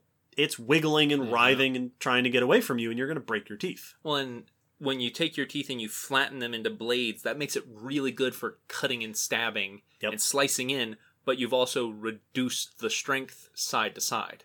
It's now thin. And the cats we have today, big cats today especially have round teeth, which adds to that strength. There's not many shapes stronger than a cone. So, more recent suggestions have been that perhaps the saber teeth, following in the logic of what we see big cats do today, cats today tend to go for a killing bite. hmm So perhaps saber teeth were doing a similar thing. That those long teeth, whether you're hunting big prey or not, are good for reaching critical points. For example, we mentioned today that cats tend to go for the neck or the throat. Yes. Well, if you have 11 inch long teeth like Smilodon and you go for the throat, you're going to hit all the important stuff. Or, even if you're not severing all the arteries and the, the, the windpipes and stuff, you get your teeth in there and then pull. Yeah. And you have de-throated your your prey. So it could be that they were just even better tools for doing what cats do normally anyway. Yeah, because a lot of big cats today, not all, but like a, a lot of big cat bites to those vital areas are still very much like a crushing. I, I am suffocating. suffocating by crushing your trachea, and so you can't breathe. Or, or I'm a jaguar and I bite through your brain case. Because Well, because yeah, some some cats don't play by anybody's rules. But if you have knives instead, now it's more of an assassin's bite. I Yeah. am going in and precisely hitting Yeah, the It's- it's parts a- that will kill you. it's a surgical strike. exactly.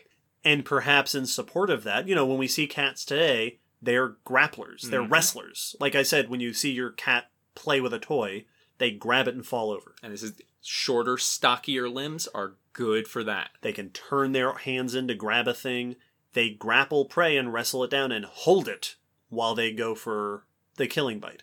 Saber-toothed cats have often especially beefy arms. Yeah. especially Smilodon and the Dirk-toothed cats. These are like 1980s action movie arms. Well, that's what I was going to say. Is like while you know, uh, uh, uh, while cats are generally like wrestlers, Smilodon's like Dave Batista. yes, exactly. Yeah, cats are generally Chris Evans, but Smilodon is Dave Batista. it's Captain America versus Drax. Yep. So it may very well be that saber-toothed cats were just doing what cats do, but better. I actually saw a, a, a couple of references to the fact that cats have a lot of nerves. Modern cats have a lot of nerves around the base of their canines, hmm which might help them feel around to position their bite. Uh, yeah, that makes like avoiding Yeah. bone and aiming for soft spots. Yeah. That's cool. Saber-toothed cats existed pretty much the whole run of cats from the Miocene to almost today. But we mentioned the late Pleistocene. We see a lot of extinctions, and those extinctions gradually across the world take out the saber-toothed cats. Because even if, as you said, they're doing what cats do but better, that's still taking a feature and going to the extreme of it. And extremes typically don't do well during extinctions. And as we've talked about in our extinction episodes, it also could just be that they were unlucky. Yeah. There's always a li- there's o- there's always the chance of a degree of luck with these things, and saber-toothed cats didn't make it. We do not have saber-toothed cats today. The latest ones, cats like Smilodon, made it all the way to the end uh, around 10,000 years ago, overlapped with humans, certainly in the old world, and even in North America and, and possibly South America.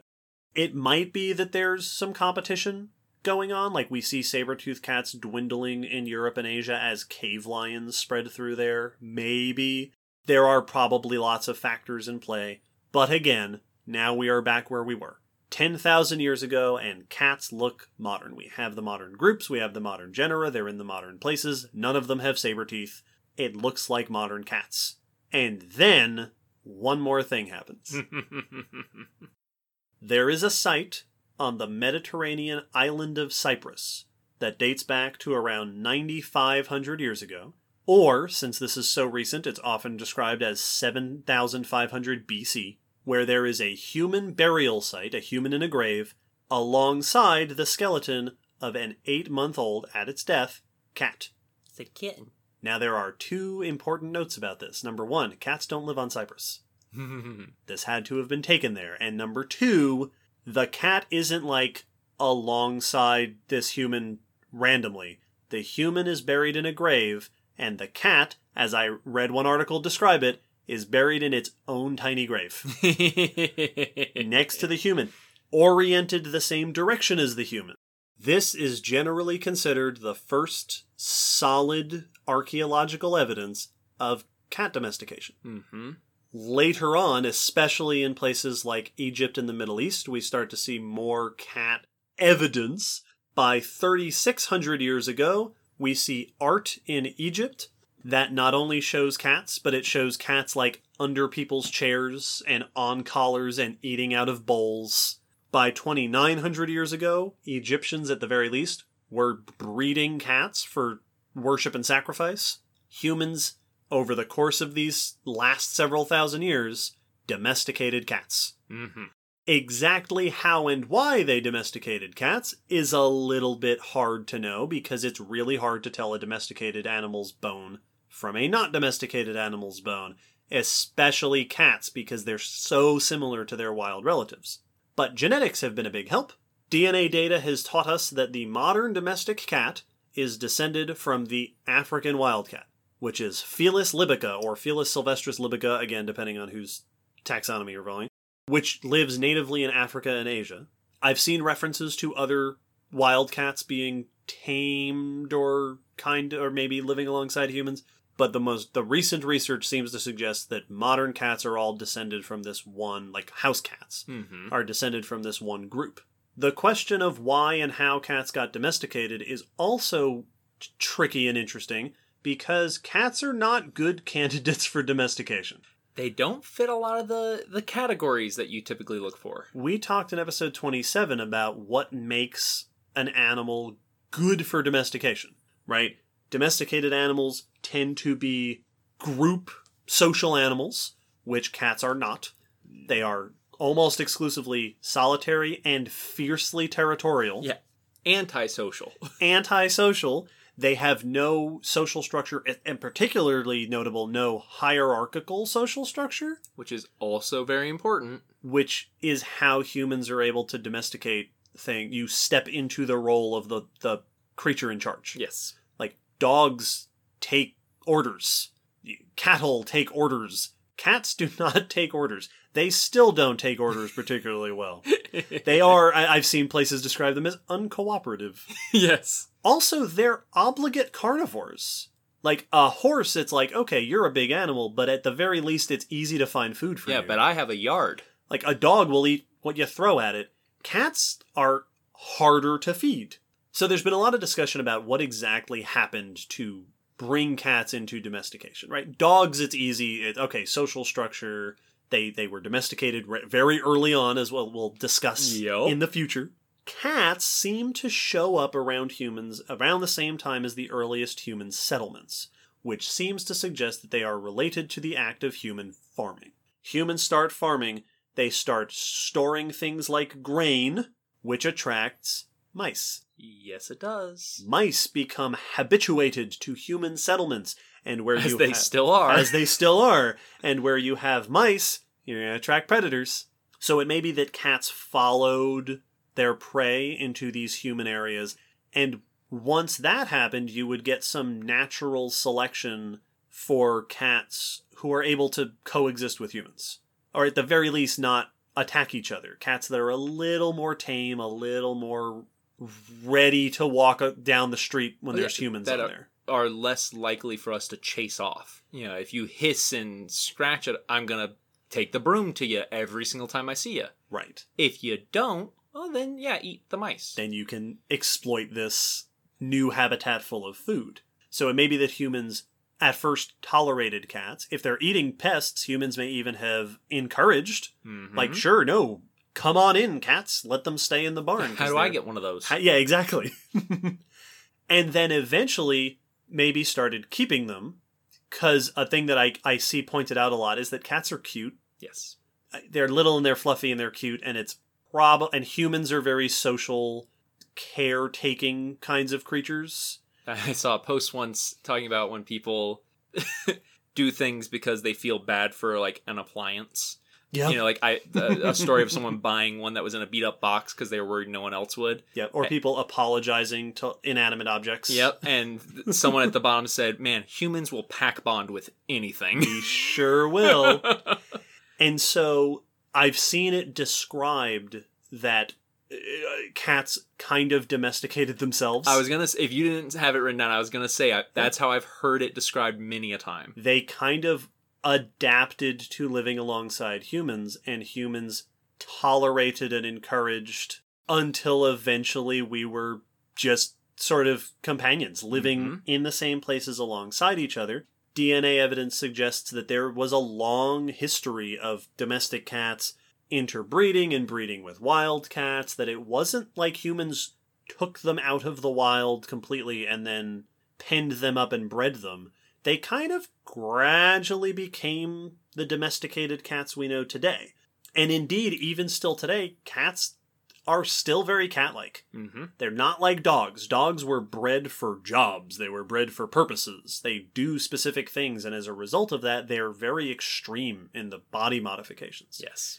Cats are basically cats. If you kick your cat out, it's probably going to do fine in the woods. Early cat breeds seem to have happened by accident. So, like, cats were carried over to East Asia and then they were no longer interbreeding with other cats. And now you had a uh, isolated gene pool. So, you ended up with East Asian cat breeds. It isn't until the 1800s that the modern breeds of cats we have today, for the most part, show up. And they're bred not for jobs, but for aesthetic. Yeah. Now we're doing it on purpose, but it's just because it's neat. And that might be why they're still so cat like. We've only bred them to look different, not to behave As- or yes. act or do a job or something. And this has ended up in the situation that wasn't true 10,000 years ago that the domestic cat, often referred to as Felis catus, is arguably the most successful cat species that has ever existed. They are found on every continent except Antarctica, probably, as we've mentioned. Domestic cats have made it to parts of the, the world that other cats have never made it to, like Australia. Unfortunately. They are the most widespread, the most numerous, because they hitchhiked on the success of humans, or perhaps humans carried them along in their success. It has also made this species of cat one of the most devastating species on the planet. They are terrible invasive species. They are, I have seen them ranked multiple places as the number one worst invasive species on the planet. Because what we have done is we have taken these knife slinkies who 30 million years of cat evolution has honed into this cat assassin, right? T Rex doesn't want to be fed, he wants to hunt. And they're still like that. They are expert hunters. They're still stealthy. They still have all the senses. They still have the body form for that. And it means that a huge proportion of domestic cats are not domestic. Yeah. They're feral. They're Yes. out in the wild. And there are studies that have shown that they have an absolutely terrible impact on local environments. Well, it's because while like other animals, other domesticated animals, when they are let loose, will also go feral, but they are usually still distinct from. You know, they're still a distinct domestic species. Right. Most feral dogs are still dogs, still- and they're, They they're don't go back to the wild and become wolves, right. but cats are they are technically domesticated, but uh, just barely. They're they're not. They never stop being wildcats. and so it's very it's much more similar in my mind to like the color morphs and breeds of snake Yeah, that you find in certain pet shops that are bred for different patterns and colorations and you know odd featured scalelessness and weird stuff like that yeah. but they're all still just you know ball pythons and so if you take those as popular pets all over the world when they get out they're still just yep. a ball python python. that's now going to go eat what by ball pythons eat in this new place. It's cats. I've seen at least one study each in Canada, the U.S., and Australia that have surveyed like domestic cat hunting behaviors Yeah. and found that they kill billions, Yes. like billions of small animals per year in each country. yeah. Like I think the one I saw in the US was like 14 billion small mammals and birds.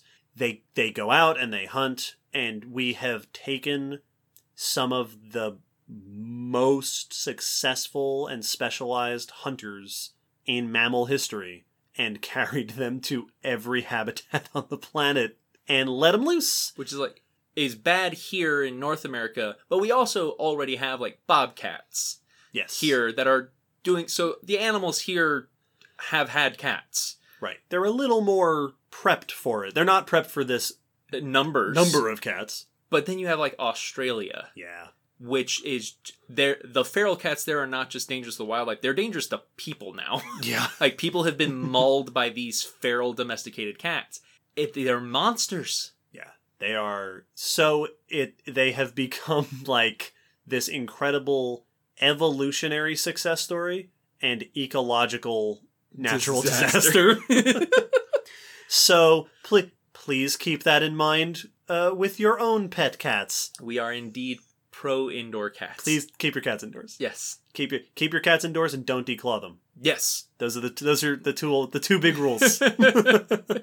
Because when you declaw, you're taking the tip of their finger off, and that's horrifying. well, yeah, I mentioned those that it's the two last bones in the toe. Well, declawing generally is the removal of that last bone. Declawing is not taking your fingernail off. It's taking the tip of your finger with the fingernail on it. Yeah, from the knuckle. Yeah, from that down to that joint off.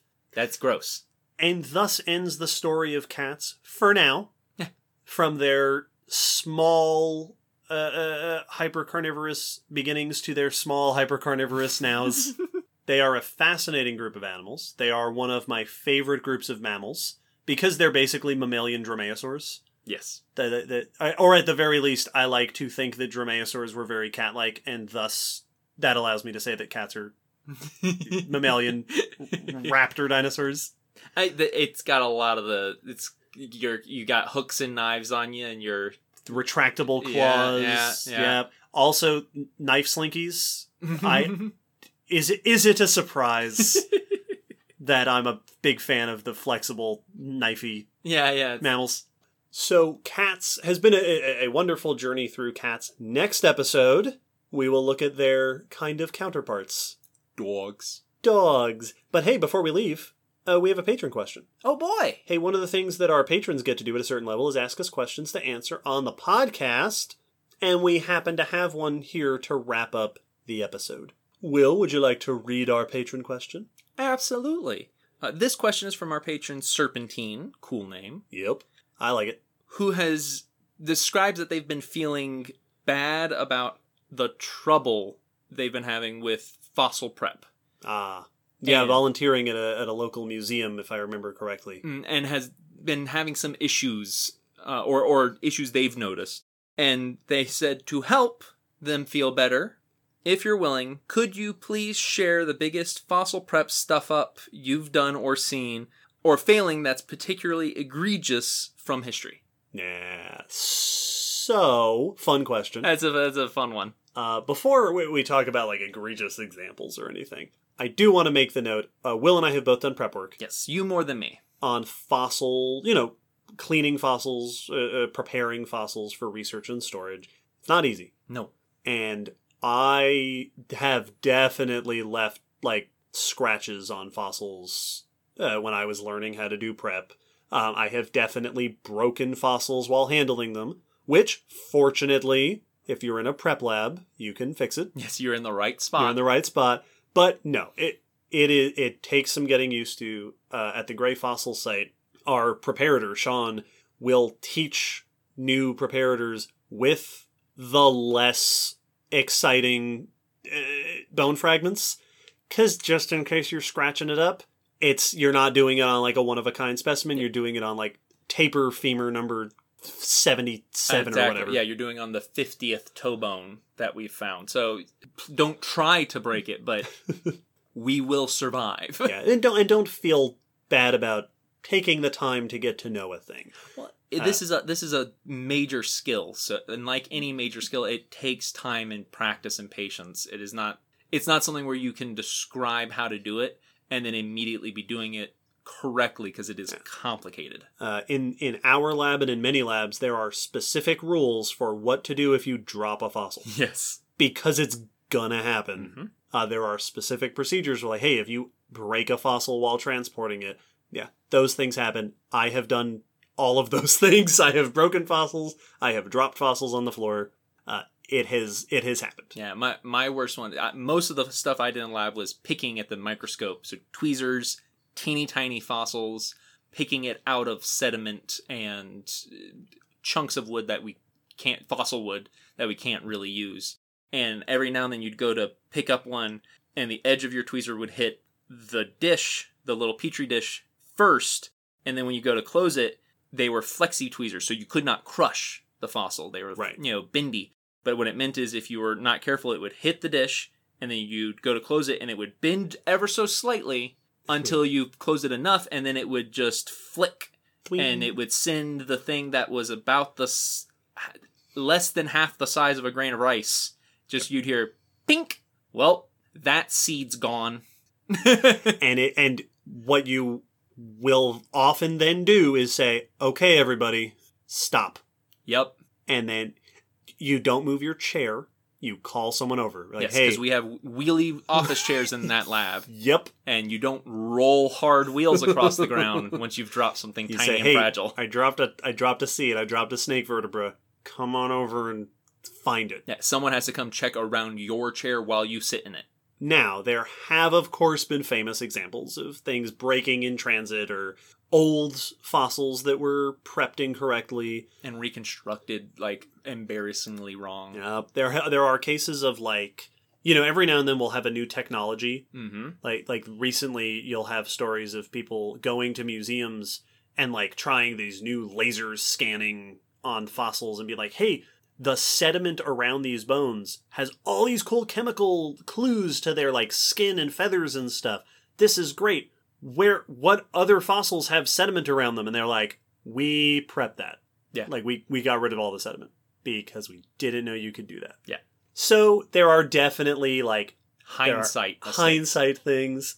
Um, if you want a particularly egregious example, I I do have a story that a friend of mine told me once. I will not use names or locations, but I will tell you. Uh, uh, and I, I wasn't there. I don't know the people involved. But this was this is a recent story, so this is one that it, it, I've I I yeah recent like modern times. yes, exactly. This isn't Uh, historical. this is one that always comes to mind.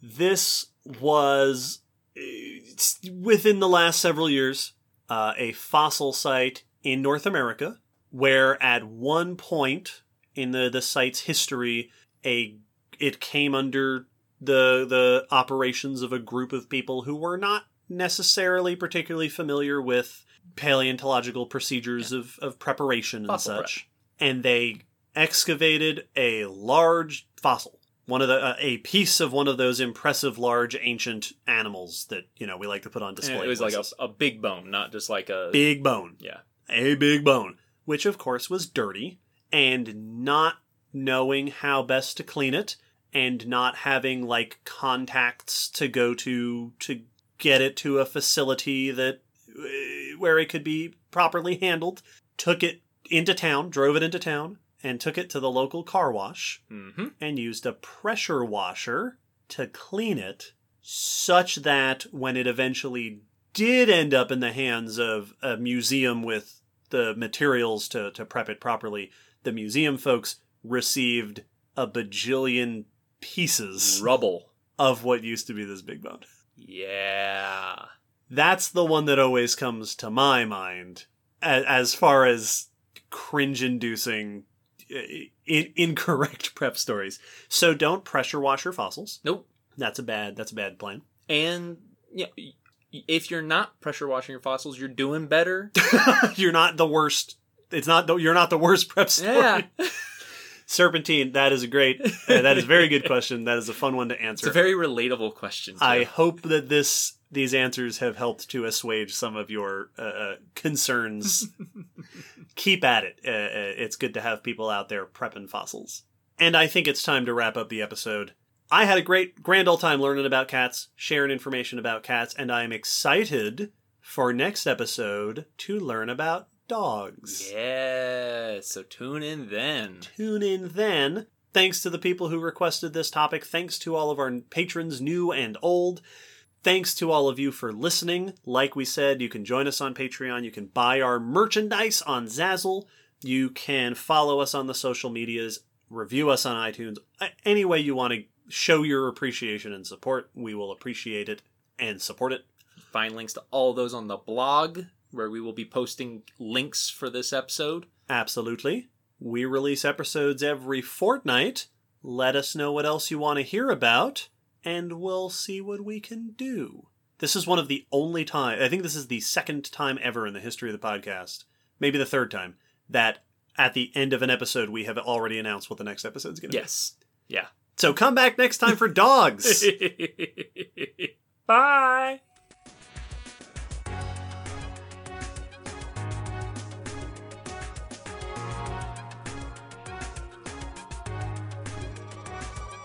Thanks for listening to the Common Descent podcast.